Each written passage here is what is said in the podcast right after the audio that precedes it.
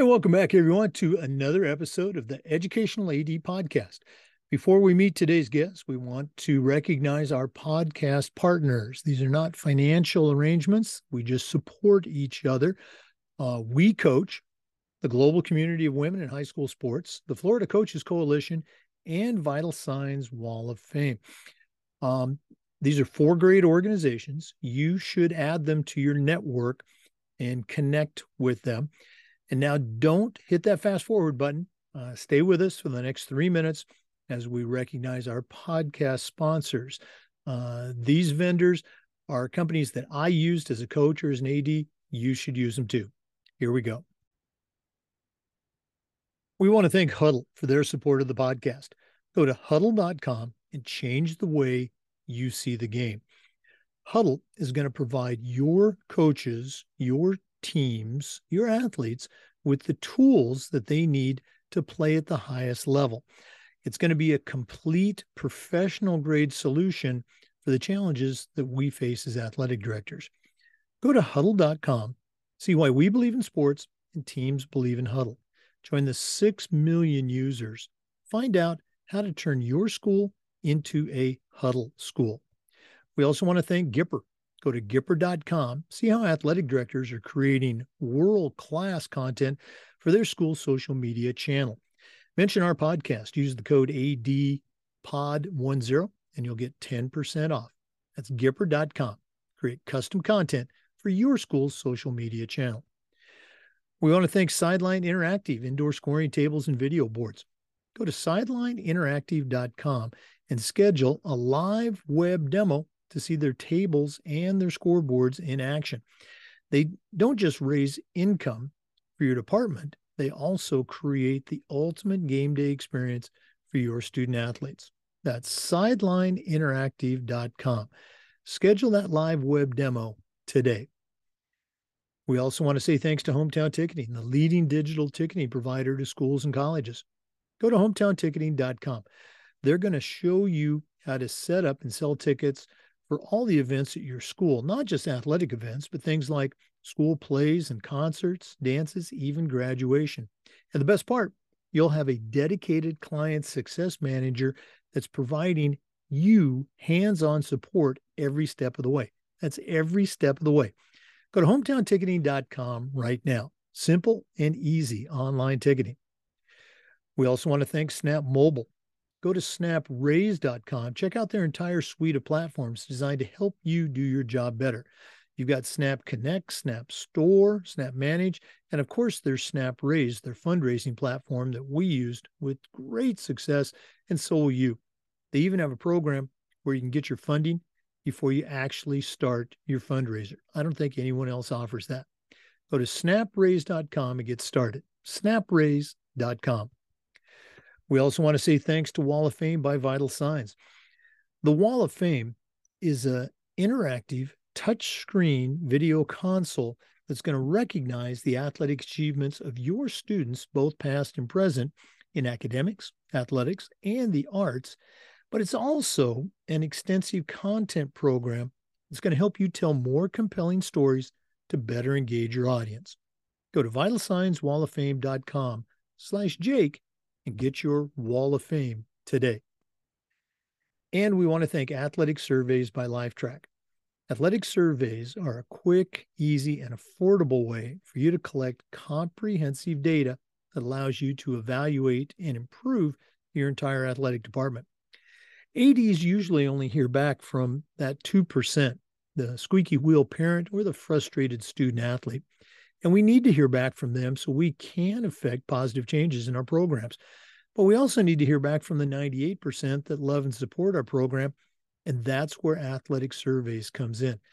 They can create a custom survey for your school, allowing you to take the pulse of your parents and your student athletes. And that's tremendously valuable information to have. Go to athleticsurveys.com, see how they can help you. That's athleticsurveys.com. Welcome back, everyone, to another episode of the Educational AD Podcast. We're staying right here in Florida today, and we've got a really cool guest. Our guest is Morgan Jones. Uh, Morgan is a uh, former Division One uh, athlete at Florida State, uh, outstanding basketball player, played professionally. Uh, in the years since graduation, she's um, become a consultant, an entrepreneur, uh, a speaker on a national level. Uh, she has her own website. That's morganmjones.com. We're going to talk about that later. Um, and she's going to talk about transforming athletes to visionaries. I'm excited to hear her share. Morgan Jones, welcome to the Educational AD Podcast. Thank you for having me, Jake. I'm excited to be here.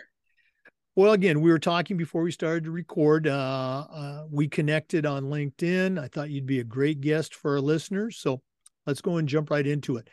We always like to let our listeners have a chance to get to know our guests. So give us that uh, bio, where you were born, where you grew up. Uh, we certainly want to hear about uh, your high school and your college days, and then we'll probably take a little break. But uh, what's the Morgan Jones origin story? Ooh, the origin story. I love the way you put that. So I was born in Rockledge, Florida, and um, I have a sister who is two and a half years older than me. So it's just her and I. Um, and I'm biracial. So my mother's Caucasian and my dad is African American. Uh, my parents have been married 30 years, and basketball started for me in the YMCA.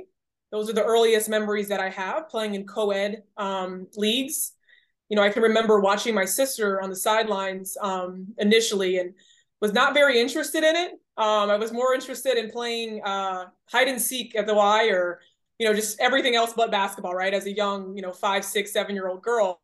And, um, but watching my sister and just seeing how much she loved the game and the friendships she was able to develop and the sense of belonging that sports looked like it provided um, I, I, started getting engaged in it. And um, my parents were the coaches, and my parents have always been my coaches. Um, so I do have that experience of, of being coached by parents. Uh, they had an AAU organization called uh, DEBO, so it's D E B O, where it was one of the first female athletes, only girls programs that were around at the time.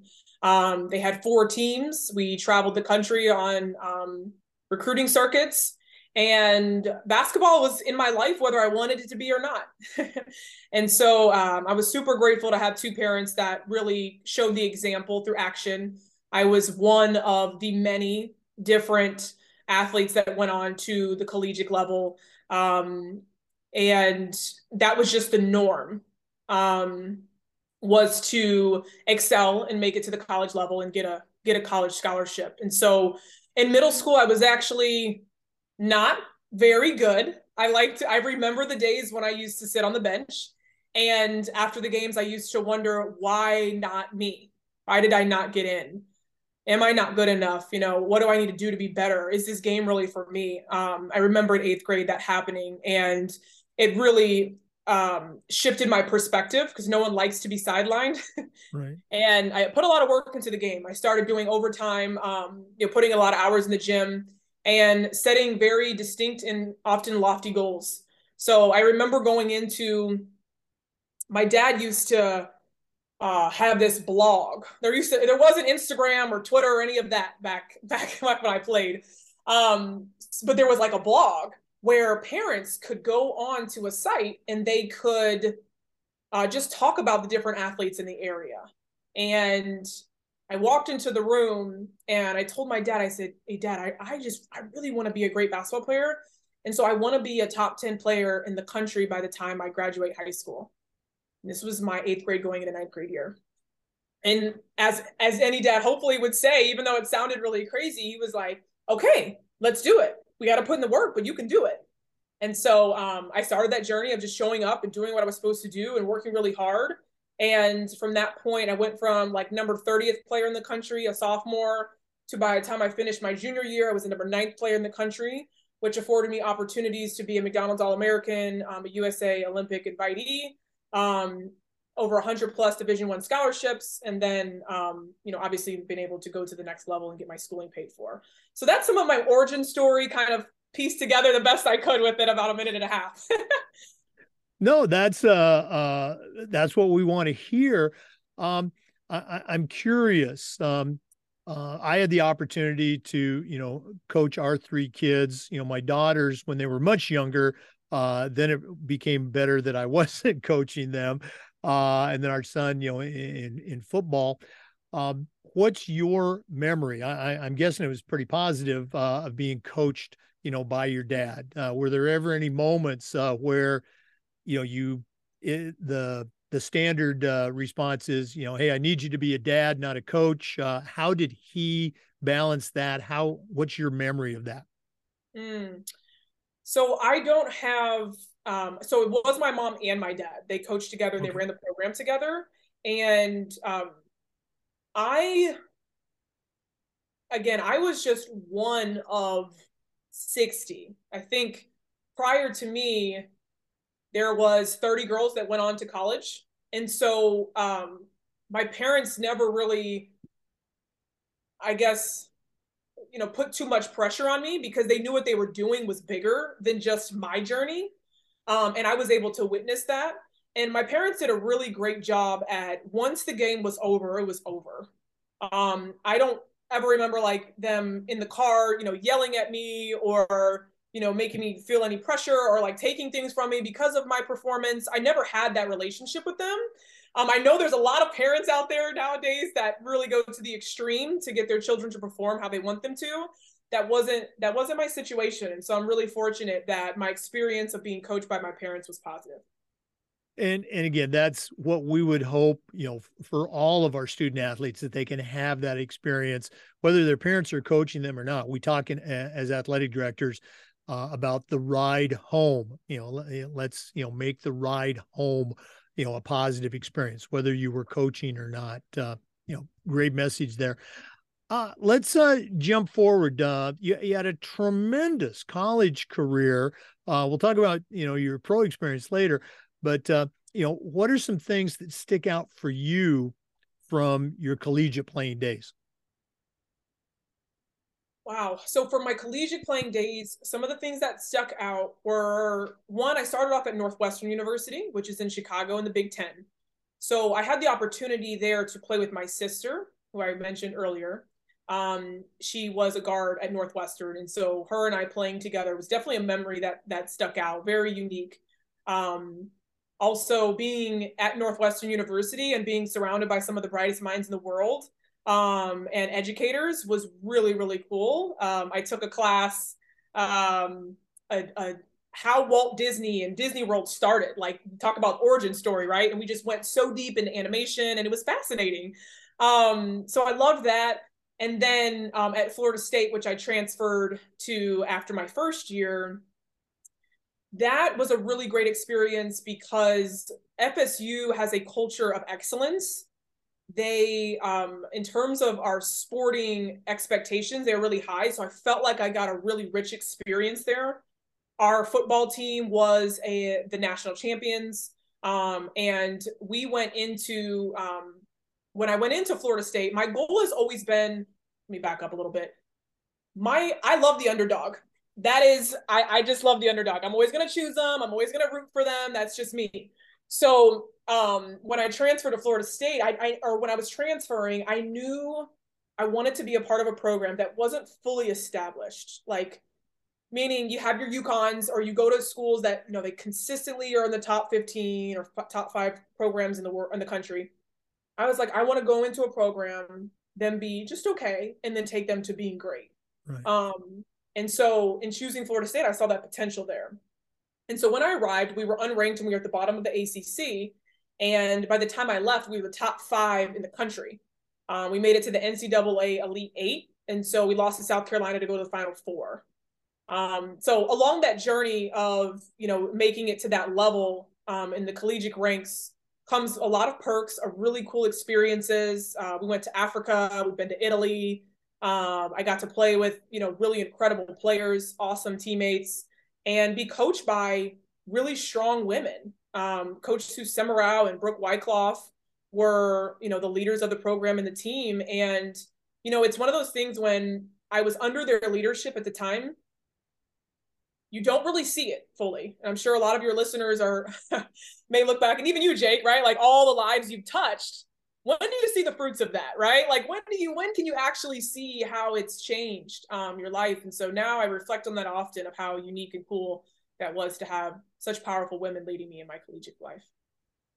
Yeah um as i was doing uh, my research uh, for this interview uh, florida state um, great website. They have archived uh, some of their you know web posts. And there's a several there where you know coach semrau is you know, commenting on you and your leadership and your growth from sophomore to junior to senior. Um, you know, that had to be a, a great experience. And and you mentioned one of the things that stuck out for me um, as a uh, a memorable event was when you took that trip to Africa. Um, can you maybe share a little bit uh, with our listeners about that? Yeah, it was incredible. We we got the opportunity through uh, Nike has a program that they do where every four years, uh, Power Five Division One schools um, can go overseas. So ideally, like every athlete would get an opportunity to compete overseas, and um, and so typically teams go overseas to play in one country. Um, they go there for like ten days or so. And uh, Coach Sue Semrau in our program decided to break it up. And so we did, I think, six days in Africa and then the other six in Italy. So we had both experiences. But um, it was so humbling. Um, it was so enriching. We just driving in the town, in the city, we went to Senegal and just to see the conditions that they live in and the gratitude that they have with the conditions that they live in um, being able to visit orphanages and hearing from the instructors and the leaders that all they need is to be held. And we had the opportunity to do that.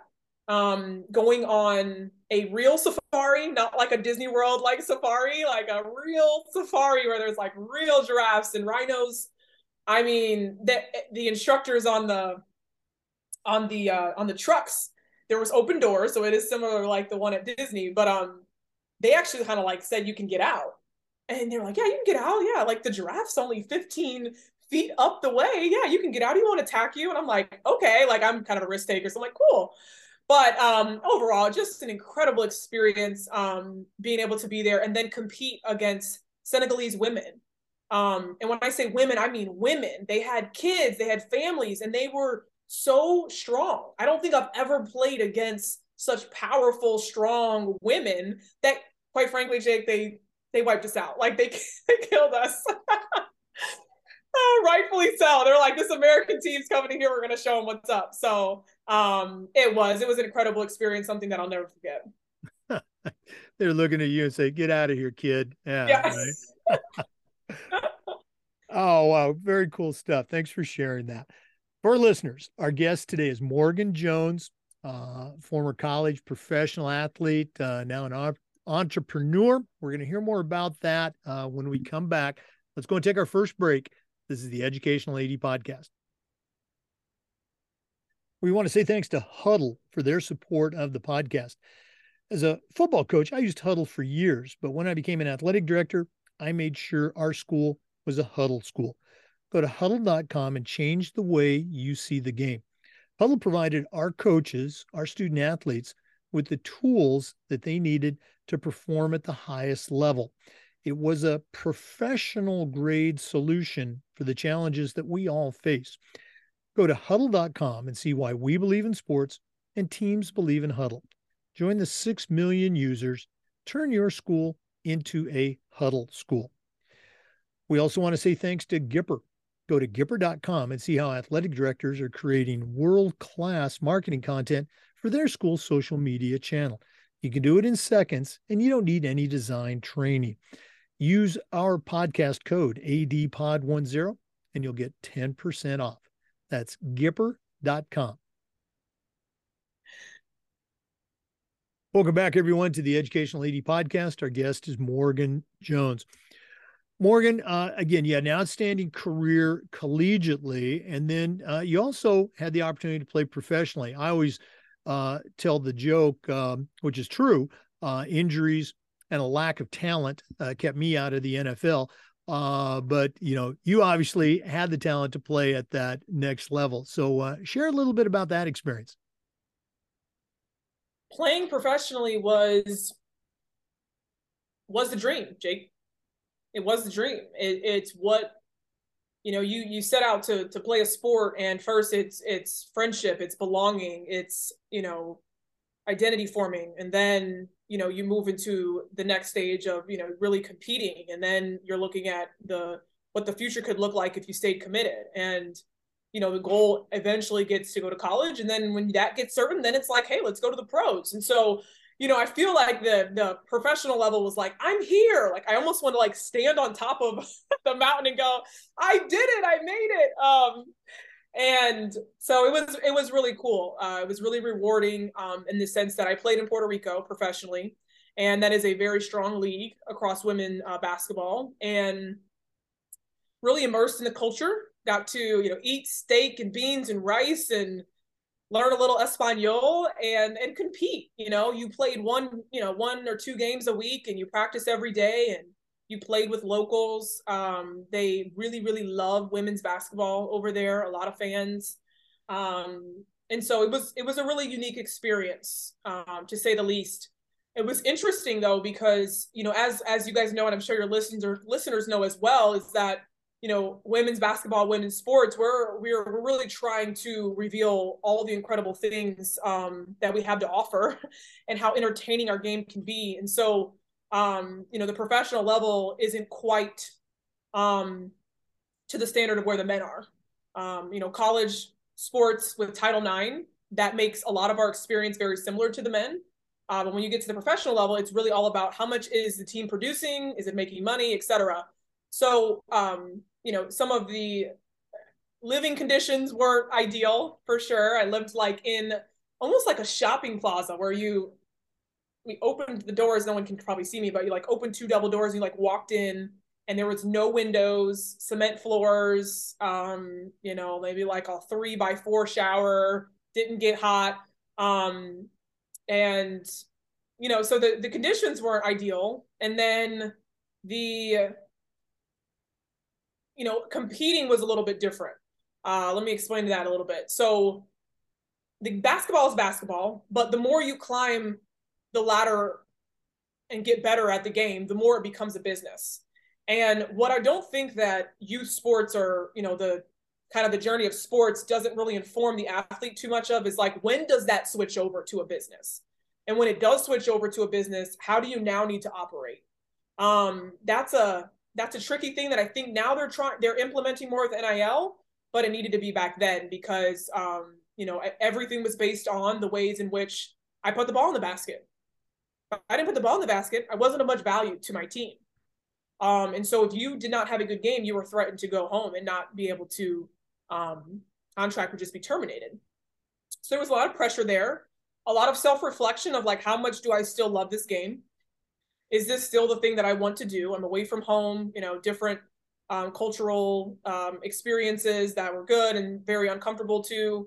Um, so I was playing with my team consistently, very like well, and I got to a point where I had a couple bad games in a row, and uh, the coach came into the locker room after one of the games and they speak Spanish. So what happens when you're in the locker room is the coach will say everything and then the one teammate that knows is bilingual will come over and explain it to you.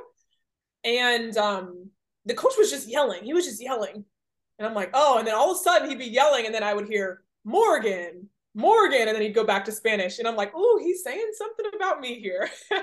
so uh, my teammate came over to me and said, you know, coach said that if you don't score the ball, you're going home and um, it was kind of like this very simple statement that really set in in a way of like really had me look at my love for it if I had it anymore. Um, my value, like, man, am I really just, is that really my value? Is, am I more than this?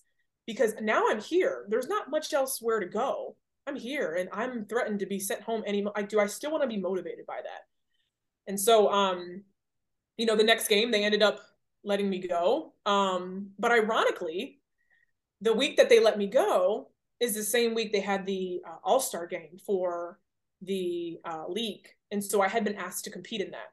And so I was not on any team. I was going in as a free agent, if you will. And I went into the uh, the All Star game, and I just like told myself and my friend that was there at the time, I'm like, if this is how I'm to go out, oh, I'm to go out. I'm to go out how I want to go out. And so, um, you know, I just got out there, played really hard. I shot every shot. and um, I, I ended up getting MVP of the game, of the, of the All Star game, right? And so there was this moment, Jake, where like, I'm not on a team, I'm a free agent. And literally uh, I have to stand in the middle of the court with everyone watching as I hold these trophies with the owners of the league and all this stuff and just kind of have this really gratifying moment of like, all right, this is how I'm going to go out. Um, so what I did from there is obviously I performed really well. So I got asked to plan another team and another contract. And that was a really hard decision for me because I was already mentally a little bit done. Right. But then I said, you know, if I take this one more week, I get I get my check, right? I get paid for this week. I'm like, why don't I just have my family like fly my family to Puerto Rico and let's like let's just have a good time. And let's like close out this whole professional basketball career thing together. And so I flew my family into Puerto Rico. I, I played with this team for one week. And then after that like I went home. And that was and that was the conclusion of my my athlete journey is really kind of leaving on my terms with the people that I love that I started the journey with. And um you know and then looking and seeing okay now world the world has opened up so much who am i what do i want to do and how do i move forward well uh, what a great way uh, to go out uh, i don't think everybody gets that opportunity at any level high school college or pro uh, was there any conversation or any you know look across the court uh, at your coach uh, from your previous team uh, as you're holding that MVP hardware? Huh? Oh man. There wasn't a specific look. Um, it was almost like all of the presence and what happened did its own heavy lifting. Right. Yeah. Nothing yeah, needed. So no specific moment. Nope. All right. I've, I've got a question for you. So we're going off script here. Okay. Um, and, you know, certainly you're not expected to, you know, be the arbiter of, of all things women's international sports, but here we go. Um, you know, you made the comment, and I think it's very true that, you know, Puerto Rico and even worldwide, I think, you know, women's professional sports uh, very much appreciated and enjoyed by uh, the other countries. Um, and you know anybody that watched uh, the NCAA, you know, um, Final Four or, or, the tournament for women this year, you saw some great basketball, huge crowds, huge ratings, uh, and you're right. the The product, the basketball, is great.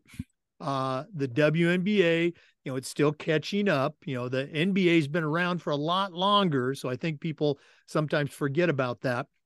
But here's my question: you know, Puerto Rico, uh, you know, Latin American country, you know, I, I'm probably, you know, breaking all kinds of, you know, politically correct rules here, but I think kind of a male, you know, dominated culture historically, you know, why are, are women's sports, and we can talk basketball, why is women's basketball so much more accepted and embraced in other countries than in the United States? Do you have an answer for that? or an explanation, not an answer. hmm. I can speak for basketball. Right. Uh, yeah. Mm-hmm. No, no, I'm just thinking like probably like, yeah, that. I'm thinking um the US is known so like the NBA is the US is like a sport, right? Like I mean mm-hmm. there's NFL, yes, but the NBA is like such a big deal here. Um and I think the WNBA is obviously behind in years, right? Like they're almost 20 years off from conception, so they're catching up. Um, but I think that our culture puts just a ton of value on how things produce revenue Right. Like if it's not making money, then it's not entertaining, it's not interesting, or it's not, or it should be like the men where the men are dunking. Like there's just this like status complex we have here that is way more intensified than it is in other countries. that may be a stretch, right? Um, but you know, it doesn't seem as like dominant over there in terms of like something has to be making a ton of money in order to be deemed as valuable. Um, so I, w- I would say that that has something to do with it. That I think you're right. Um, is, mm-hmm. is, is definitely changing. Um, but you know, primarily, I think that that has a part of it. That's that's the stance I'll take today. no, no, and and I think that that makes a lot of sense. Um, I, I was thinking uh, in the other countries, and again, they have their pro leagues, you know, whatever, but maybe it's not to the extent that um, it's here in the United States, and that they can just appreciate, you know, hey, these are great athletes. Uh, you know, these are men, these are women, and and we just love sport, which I think is how it should be. Um, and again, talking about the WNBA and the NBA, I, I saw a figure, and I'm probably going to blow this. And I know we're really getting into the weeds here, but I, I think the, the NBA makes, you know, $10 billion every year in revenue, and the WNBA is still operating at a $10 million a year loss, you know, each year. Um, but uh, you know we, we, can see it getting more popular and and doing better all right we're going to come out of the weeds okay uh, our guest for our listeners um, is Morgan Jones, uh, college professional athlete, uh, successful entrepreneur. Uh, we're going to hear about what she has done with her business, her consulting, her speaking business uh, after our break. Uh, but let's take another break. This is the Educational AD Podcast. Hmm? We want to say thanks to Sideline Interactive, indoor score tables and video boards for their support of the podcast. You've heard me say before, one of the best purchases I ever made as an athletic director was our sideline interactive indoor score table. Of course, we used it for home games, but we also used it for pep rallies, for signing ceremonies. Their products are tremendously versatile, and the customer service is just outstanding. Go to sidelineinteractive.com, schedule a live web demo, and see their tables and their boards in action. That's sidelineinteractive.com. We also want to thank Hometown Ticketing for their support. Go to hometownticketing.com and they're going to show you how to set up and sell tickets for your events, not just athletic events, but things like school plays, concerts, dances, even graduation. And the best part, you're going to have a dedicated client success manager that's providing hands on support every step of the way. That's hands on support to you every step of the way. Go to hometownticketing.com and get started today. Simple and easy online ticketing. Welcome back, everyone, to the Educational AD podcast. Morgan, one of the things that I really uh, enjoy about the podcast is having our guests share some of the mentors that they've had in their lives. You know, none of us get to where we're at on our own. So, who are some of the people that have helped you along the way? Hmm. Wow. I've had really great mentors. And I think mentors is always interesting because I think it's like, okay, what is a mentor? How do they operate? How does this go? Um, and so the people that I consider mentors are people that um, either said the right thing when I needed it the most, showed up in my life when I needed someone there.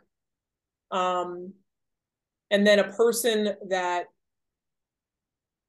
I can call on to give sound advice. Um, so I've had a quite quite a few of them um, that have helped guide me in different areas of my life. Um, not just basketball, right? Not just entrepreneurship, but relationships, spirituality, um, that has made me just more of a complete person. So I think, you know, going off of what we had mentioned about Florida State and Coach Sue Semrau and Coach Brooke Wyckoff, um, they're both really incredible mentors of mine. Um, and I say that because they, you know, in during my journey at Florida State, they were always present for me. And then just to see how they're still in my life and support my work now and support who I am and continue to draw me in and help me and provide resources where necessary. It's it's really it's really awesome. Um, they're really great relationships, and there's something that there's no dollar sign for them. Um, so they've been great, and then I've had a lot of really, really sound men, um, you know, business owners and professional athletes that have come in and just given me really great nuggets to just keep me hopeful and keeping me and keeping me to just take the next step.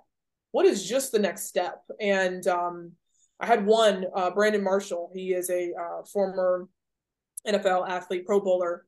Um, and I remember calling him right when I was transitioning uh, careers and just kind of figuring out how to go about really being an entrepreneurship. And I came from a family of entrepreneurship. My mom was a, a business owner as well. And I was at this crossroad of do I start my own or do I fall into the family business? And I had a desire to really take the risk and start my own, but I felt like he would be a great person. And so I called him and I was just sharing with him, and he didn't tell me one way or the other. What he did say is, Morgan, don't, if you start now and you build the life that you really want and you're doing something you love, you're going to turn around at 35, 37, realize you're living the life of your dreams. Like, so don't focus on money, focus on doing what you love and building what you love. And, you know, that was eight, nine years ago. And, you know, and here I am. So I think just the right advice at the right time. And, you know, he's still a mentor to me today and cheers me on as he sees, you know, his advice unfolding in my life. Uh, I, I, love that whole theme, and it, it makes me think very much uh, uh, back to something my dad told me. Uh, my dad was a contractor, and my brothers and I we got to work for him growing up, uh, and I just hated every minute of it. Uh, but uh, I think I was probably eighth or ninth grade. I was probably griping about uh, something on the job site, and uh, he said, "Jake, you know the secret to happiness is finding something that you love to do." And then convincing somebody else to pay you to do that. And he had found that in his career as a contractor. He loved every minute of it and fortunately, I was able to find that with teaching and coaching and, and being an athletic director. Um, so uh, I'm very much with you on that. You know, living your best life. You know, loving what you do, and you still got a long way to go. So that's that's great that you could find that. yes, yeah, that's exactly right. Love that. Um, let's go ahead and um, talk about uh, um, what you're doing right now. Uh, as I mentioned, you know, you're a very successful speaker, you speak to a lot of companies, businesses, teams. Uh, you're um, in demand as a consultant. Uh, you have your own company. Um, I think two, I'm going to let you talk about that, but two things that really jumped out to me as I was um, looking at your website, you know, the athletes to visionaries and then the vision box. So, talk a little bit, if you can, about both of those. And again, share with our listeners uh, why they should go to uh, your website. Absolutely. So the vision so first it started off as you know we, we talked about it so it's great that you guys understand the backstory a little bit so when i transitioned out of professional athletics there was this there was this gap period of about a year where i had realized so much of my identity was in my sport i had really really no idea of like how to forge a path forward if it wasn't about the next practice the next game you know and my cheerleaders of coaches, teammates, fans, classmates, etc. So it led me back home on the couch with mom and dad driving Uber, figuring out what do I want to do. Um, and it was kind of a low point. You know, I've definitely turned to things that, you know, most people do when they're trying to distract themselves and did not find any fulfillment in there. And luckily I knew what fulfillment looked like. So what I started to do was uh, contact some of my former teammates that had transitioned and were now out of sports. And, and I said, man, did you guys, do you guys feel like we were prepared for this? Like we went from five star hotels, staying at Ritz Carlton, flying private jets, and all of a sudden I'm like on mom and dad's couch, like in this like sales job where I'm making twelve dollars an hour and like selling apartments. And okay, cool, I guess. And I found this common theme that a lot of athletes do not feel prepared for life after sports. And there was a gap there. Um, that I was like, hmm, I wonder if I could help athletes not necessarily find a job, because that's not really what it's about, but it's really like discovering who they are without this sport, like getting back to the essence of who they are prior to everything that happened in the conditioning of being an athlete. And um, that's kind of where like this idea of like being an athlete, where it's pretty limited in a sense, like it's very much a label and a lot of um, biases around it. And then how do we become like a visionary where we have like bold and original ideas about what our future can and will be like? And so it started off as just like how can we transform that th- those beliefs right or that thought process or that identity? Um and i started speaking about it so i would just go and like ask my old high school like hey can i come and speak and i would go into the portables and talk to 30 athletes and and I just started serving it and like coming up with different ways to communicate it. And I found like everyone was kind of like, yeah, I don't know if basketball started stopped right now, who I would be and what I would do. So that's the origin of athletes to visionaries. And then I kept growing on speaking it, and then it turned into events where we had a sold out event here in Orlando where we did it just for female athletes, and we had the athletes, the parents, and the coaches in attendance. And we have this unified message of, you know, who are you beyond the game? What is your vision for your life?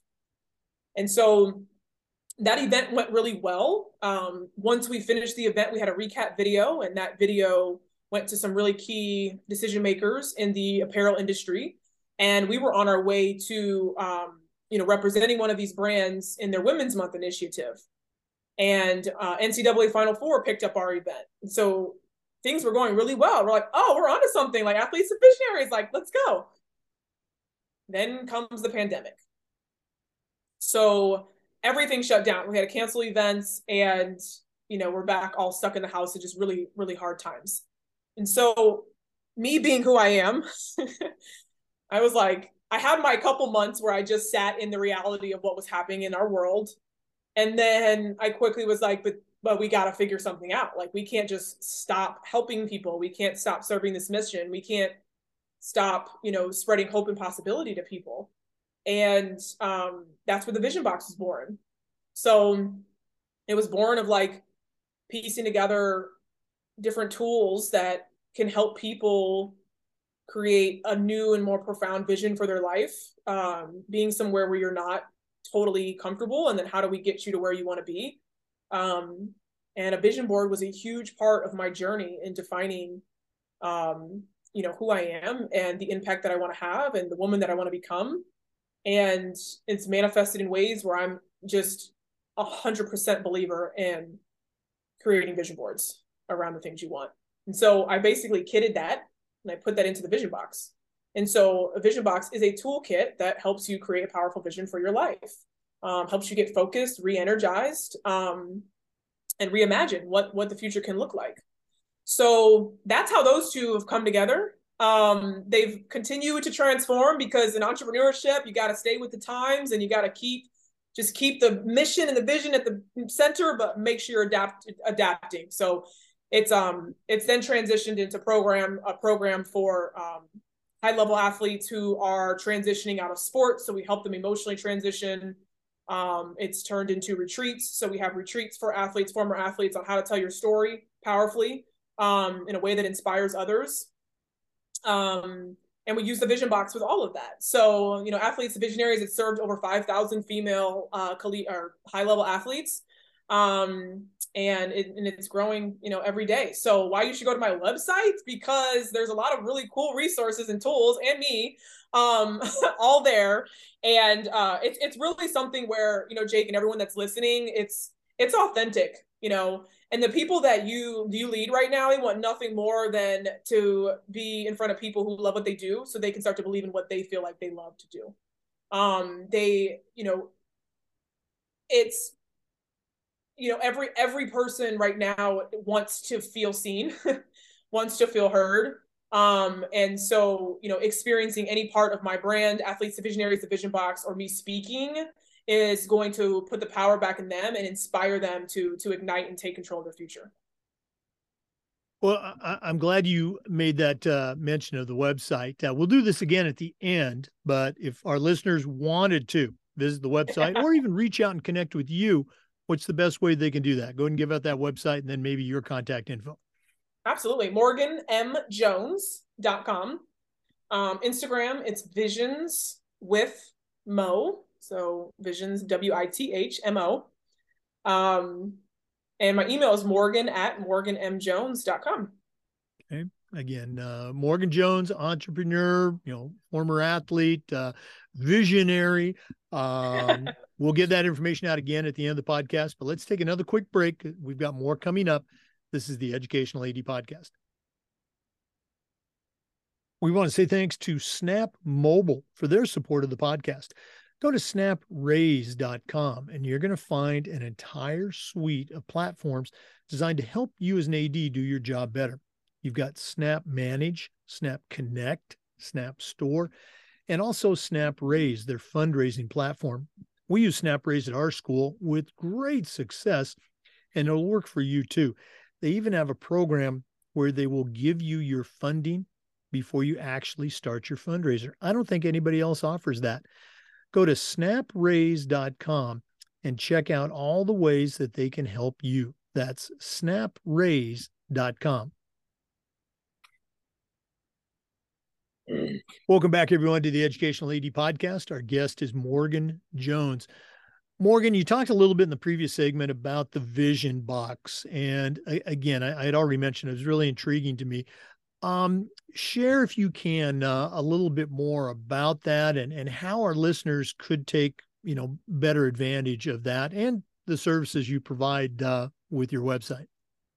Yeah, absolutely. So the yeah, so the vision box is it's it's a fantastic tool to be able to really ignite your team's vision um, and your values and really get direction on the way you want your season to go. You know, right now, you know, I know we had right now some of you coaches may be uh, you know working or coaching you know gen z's right? Um is that where you at jake? Is it z's? Is it l's mps i don't know sometimes you but, should know this. Okay. Yeah right? I should should know, but I think it's, it's Gen Z. So, um, you know, they're they're just growing up in a different time. Um, it's it's it's a, they're everything is digital. They are they have that phone in front of their faces. You know, three three to six hours a day you know just creating tiktoks and videos and and also being consumed a lot with with other people's content and a lot of influences are coming their way of who they should be how they should operate how they should act what their goals should be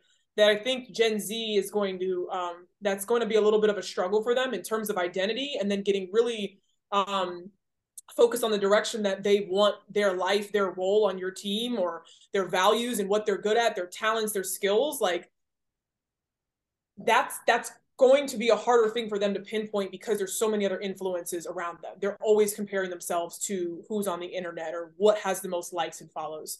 So in, in talking about that issue, right? It's like, so then what what could be a potential solution or a tool that could help them with that? And the vision box is that because it is a box that has um, all the tools to be able to help them define their values. So for coaches, what I suggest is saying have them really understand their role on the team and what they want for themselves for that season. Um, the same way you have your team vision and your team values, each one of your players should have a vision for for their role on the team and how they're going to stick to the values that they choose as the point guard as the wide receiver as the the left left hitter. Um, and be able to visually have a reminder of that throughout the season can make a real impact. And it's almost like a tool for you too to keep your athletes accountable to what they said they would do.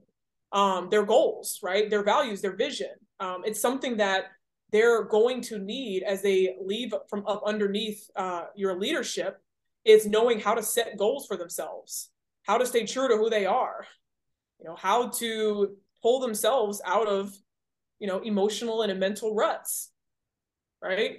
So I think the vision box is really great, and and I also say that because you know through my consulting and um, you know my partnering with really great organizations, um, we just did an agreement, a collaboration partnership with the WNBA. Um, and so the WNBA is utilizing the Vision Box um, across all of their Her Time to Play initiative, which is going out to uh, about 6,000 young women across the nation, girls basketball players, and coaches are going to help facilitate um, a team vision board for them. So It's going to be really awesome. It's spreading a lot of really good, you know, awareness and connection, um, you know, emotionally, mentally, and then practically. Yeah, again, I, I, just see so many different applications uh, for athletic directors and coaches. Uh, you know, very cool stuff. Uh, again, I appreciate you sharing that. Um, one more time, let's give out that uh, website so our athletic directors, our listeners can connect and, and find out more. Yeah, so the Vision Box's website is thevisionbox.com. We were lucky enough to grab that URL. Um, so it's thevisionbox.com, and then my my website is morganmjones.com. Okay. Morgan Jones. Uh, we're going to be back with some more. So, uh, listeners, please stay with us. This is the Educational AD Podcast. We want to say thank you to Vital Signs Wall of Fame. You know, they're on a mission to bring your school's legacy to life. The Wall of Fame is an interactive touchscreen video console that's going to highlight the performances of your students, athletic, academic, and in the arts, but it's a lot more than that. The Wall of Fame is also an extensive content program that allows you to tell more compelling stories to better engage your audience. To find out more, go to vitalsignswalloffame.com. Check out their great products. And when you're ready to buy, use the link vitalsignswalloffame.com slash Jake to get a nice discount. Vital Signs Wall of Fame. Check out their products today. Welcome back, everyone, to the Educational AD Podcast. Morgan, one of the topics that we've um, used almost since the very beginning has to do with this idea of toughness. Now, a hundred years ago, when I was in high school, uh, our coaches would say things like, you know, come on, Jake, you got to be tough, or come on, Jake, you got to suck it up. And I think we kind of knew what they meant and we did it uh, in the many years since I was in high school. I think we've figured out much better ways to communicate with student athletes. But I still think that toughness is an important aspect of sports and of life. So here's my question for you How can a coach or an AD or a leader help uh, a Generation Z kid uh, to develop toughness while also being uh, sensitive to and aware of the many challenges that they're facing now that I never had to go through back in my day. Uh, do you have any advice for us? Yes, I do. I think one, I don't think that you know the tough the way we build toughness. You know, way the way that you were mentioning how to how to build toughness. I think is very similar to how we need to build toughness now. I don't know if there's a huge a huge difference. It's definitely something that is you know on the inside of every person and it's up to the coach to know how to pull it out. Um, I think that there's a couple ways um, to do that. And one, you know, what I have found is that, you know, everything is so accessible to Gen Z. Uh, information's accessible. accessible. Um, you know, they're they're you know they're always on their phones. They have their friends. They've got everything they need, right? They think they do. So I like to look at it as, you know, how can you manufacture adversity? So you can really understand one, where do where does your where do your athletes stand from a toughness standpoint? If you're passive about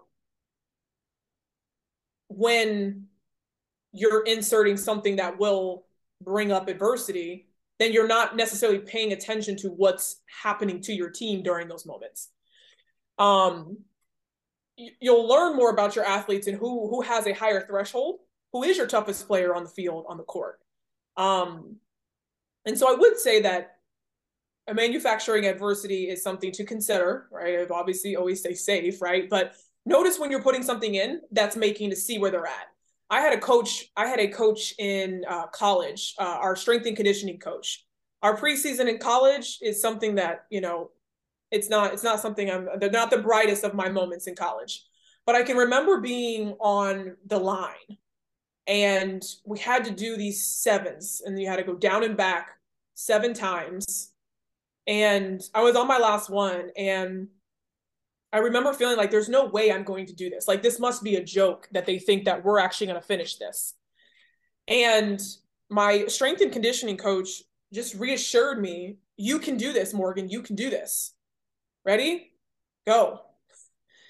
And in the back of my mind, I knew if I didn't complete this, I was coming back at 6 a.m. the next day, right? Talk about manufacturing adversity or having to make that decision. All of a sudden, I hit a second wind. I hit a second stride. And it was it was it the getting up at 6 a.m. that pushed me or what? But I finished it. I somehow got to that line. Um, and it showed myself, honestly, that it's almost like I lifted up another ceiling of my potential.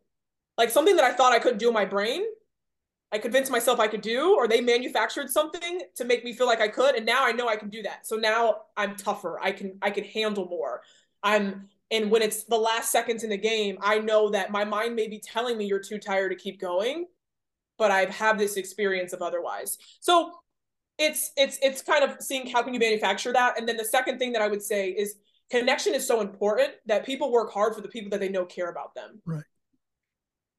Find find ways to connect with your athletes because they will run through the wall if they know you care. Well, I think you hit on all the key components there. Uh, you know, we'll talk about the last one. You know, the connection, the relationships. Um, you know, back in the day, you know, a long time ago when I was in high school, our coaches didn't think, talk, or worry about um, being connected um, or having a relationship with us. It just wasn't done. But they did have a relationship. You know, we knew that they cared about us. We also knew they were going to work our tails off uh, to help us get better. Um, and nowadays, I, I, think we have to, um, you know, we, we have to, we should, we need to explain to our student athletes, okay, this is why we're going to do this. But you talked about yourself in your situation, that coach said you can do that. So there's that equal parts, you know, kicking in the butt and patting on the back, and, and for each individual athlete, and finding out, you know, what's the best way to to help this kid, this student athlete, or this adult get better. So great, great stuff. Uh, appreciate you sharing that. Mm-hmm. Um, this has just been so cool. I was um, hoping, I knew it was going to be a great interview, but I was hoping it was going to be great. But it's, it's been wonderful. Thank you so much for sharing with us. But we're not done yet.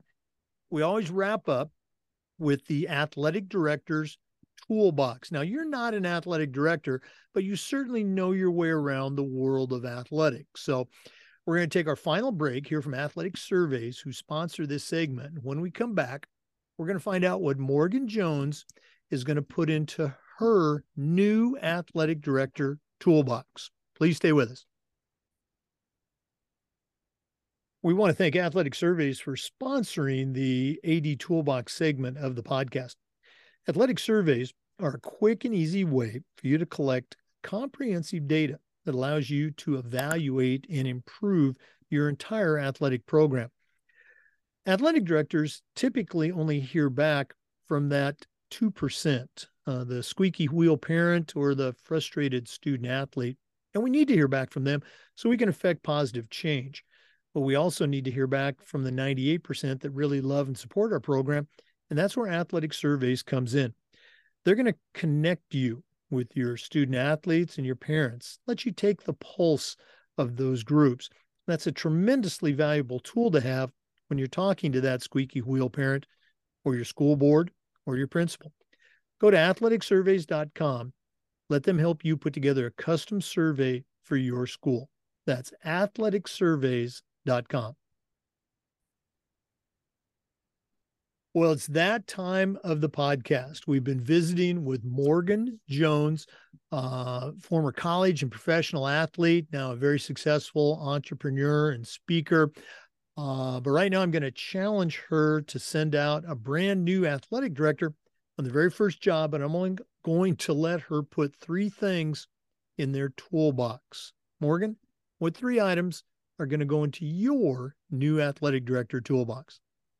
Hmm, the three items that are going to go into my athletic director toolbox is going to be um, number one, listen to your people.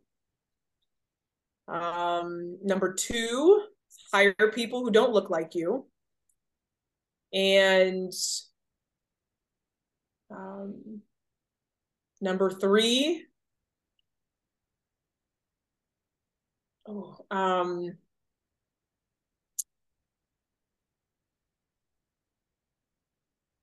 I know there's so many things you would want to put into my a gosh, right? Like what it, what would be the what would be the thing? Um, so I said, listen, listen to your people, um, hire people who don't look like you, and um, you know, uh, don't like don't be afraid to create ath- okay so i would say the third i would say the third thing is creating athlete centered Hmm. How do I say this, Jake? I'm sorry, all the listeners. What I'm trying to say is, and I'm just going to talk it, and then we can like pull out what the actual point is. Okay. So yeah, so it's important to listen to your people and like be a like listen more than you speak.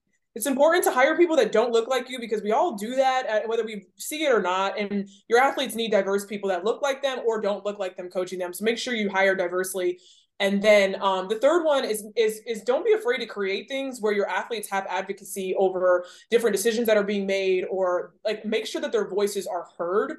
Um, so creating a space where athletes can come together and have real conversations about things that are happening in their communities, and creating that safe space is huge for your organization to stay connected and empowered. And the last thing would be to um, go ahead to morganmjones.com and you can book me directly to work with your coaches and your leaders um, with my the Connected Leader, Connected Coach workshop or keynote. And then I can also work with your athletes, with your athletes to visionaries, either keynote where I speak for an hour or, or a workshop, which can be anywhere from one to three hours, which is really highly um, engaging. We have live demonstrations, um, we do role playing, and it's really impactful to connect um, your entire department in ways that are meaningful and can ignite um, the conversation and change you want to see. I love it, and I love the way you got that fourth one in there. Um, uh, I, I, did. I wrote down your third tool. I'm trying. I'm looking at our toolbox matrix right now, and uh, I'm, I'm trying to see if it's which category it's going to fit in because I love it. It's a great tool. Um, or is it going to be one of our unique tools that uh, someone hasn't mentioned in quite that way yet? So it's definitely going to be in the toolbox. Um, Morgan, one more time. We know the website, morganmjones.com. If somebody wants to email you directly, pick your brain. And listeners, I think you got a great resource here. What's the best way they can get a hold of you? Morgan at morganmjones.com. Okay. Morgan Jones, thanks again for sharing today on the podcast and all the best moving forward. Yes, thank you, Jake. I really appreciate it. And all the listeners, thank you. Oh, you bet. Uh, for listeners, we do this just about every day and we upload the Zoom recordings to the Educational AD Podcast YouTube channel. We appreciate you uh, tuning in. Come back next time for another great interview and just about every day for new content on the Educational AD Podcast. We'll see you next time.